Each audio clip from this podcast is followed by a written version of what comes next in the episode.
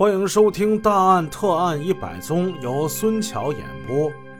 今天给大家讲一个非常有名的案子，在当年这个案子轰动京城。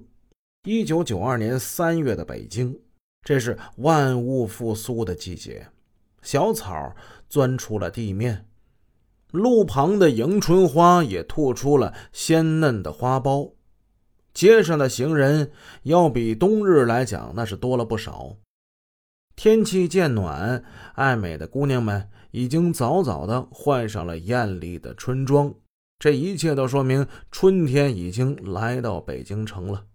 此时正是七届人大五次会议和全国政协五次会议即将召开之际，隆重的两会也给首都带来了几分喜庆的气氛。谁也不会想到，在这风和日丽的初春。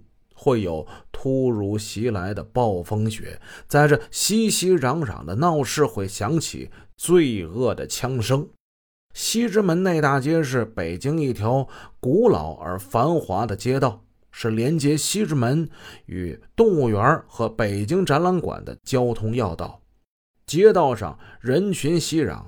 三月十一日中午，西直门内大街与往常一样。各种车辆在马路上是穿梭不停，路西旁还未吐绿的国槐树覆盖着行人便道，便道两侧是挂着各种招牌的商场、饭馆、水果店、时装店，还有烟摊儿。购物的人在自由自在地挑选着他们喜欢的商品，整个大街充满着繁荣、安宁和祥和的气氛。但时间来到十二点五十分，忽然一声枪响惊住了街上所有的人，几乎那时间就瞬间凝固了。紧接着，啪啪啪啪啪，一阵的枪响，那大街上的秩序顿时就乱了。在我国的首都繁华的北京城内，光天化日之下响起枪声，这实属罕见。难怪所有听到枪声的人都瞬间惊呆了。随后，人们纷纷卧倒在地。据当时在场的人士事后描述，枪响之后，附近街道上以及枪响之处两百多米远的立交桥上，全都趴满了人。大家可以想象，在场的是几千个人，几千个人同时卧倒，那是怎么样一个壮观的景象啊！有人循着枪声看去，在西直门立交桥向东两百多米处，处在西直门内大街路北的一家个体小餐馆，这叫同乐饭店。在他的门前有数十人正在混战，其中有的持短把猎枪、火枪，有的拿着棍棒、砖头，还有刀。他们向另一伙人猛打，并伴随着叫声，还有枪声。据知情人士透露，这是建国之后发生在北京的首起聚众持械拒捕、以暴力挟持执勤公务的警察的案件。这天下午，北京市公安局刑事侦查处得到报告，警方通缉的一名流氓抢劫在逃犯王连平。当日中午，在西直门内大街的同乐饭店吃饭，同去的还有四五个人。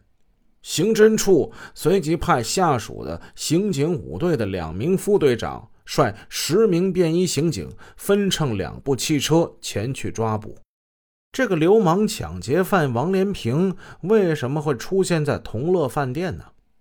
其实是这么回事：绰号“大发”的无业人员甘振发。则吉日为因病去世的父亲火化办丧事，专门挑的三月十一号这一天。从八宝山回城之后，大发就找了其朋友开办的同乐饭店，宴请帮忙的数十人。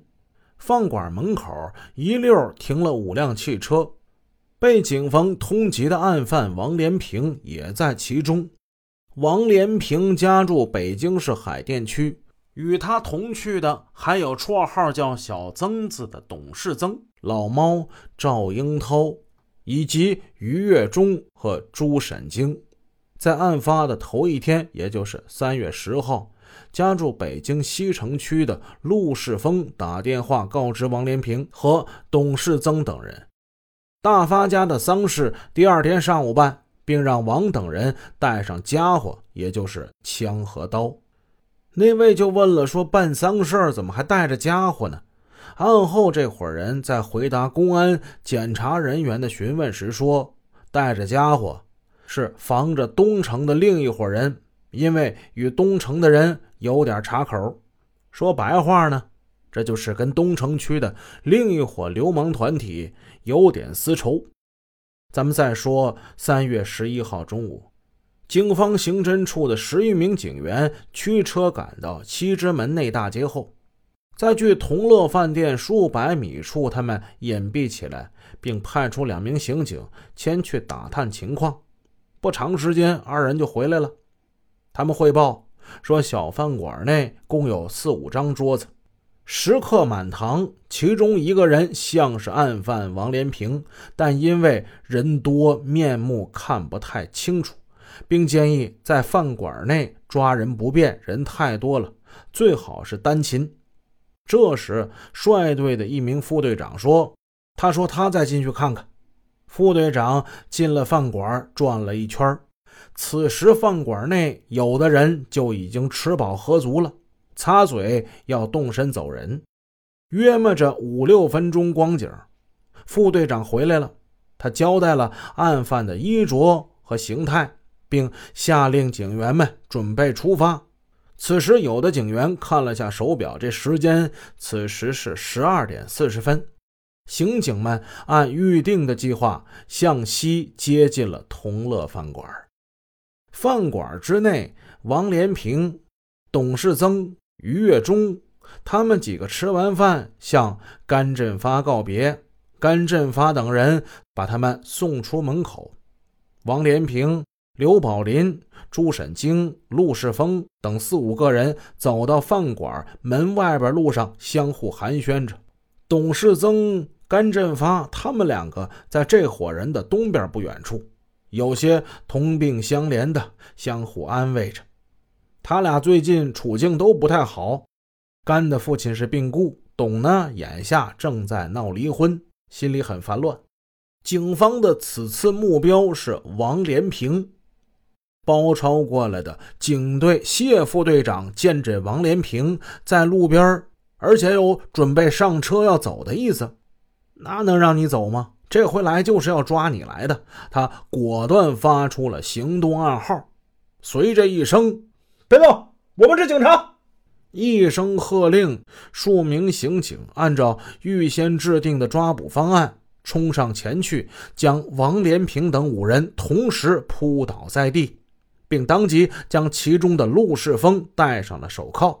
这时，在旁边的赵延国见状，扭头便往同乐饭店东侧的一个大院内跑。此时，一阵风吹开了赵延国的衣服，一名刑警清楚地看见赵身上带着枪，便高声叫嚷：“哎，那人有枪！”咱们刚才说过，这回来了两位副队长，还有一位副队长老殷，他闻声拔枪向赵延国追去。赵延国听见了身后有人追他，他知道是警察，他暗暗已经抄枪在手，转身就是一枪，啊啪！这一枪打中了殷队长的脸部，殷队长当即扑倒在大院门口的一张方桌上，当场是鲜血崩溅。本集已播讲完毕，感谢您的收听，下集见。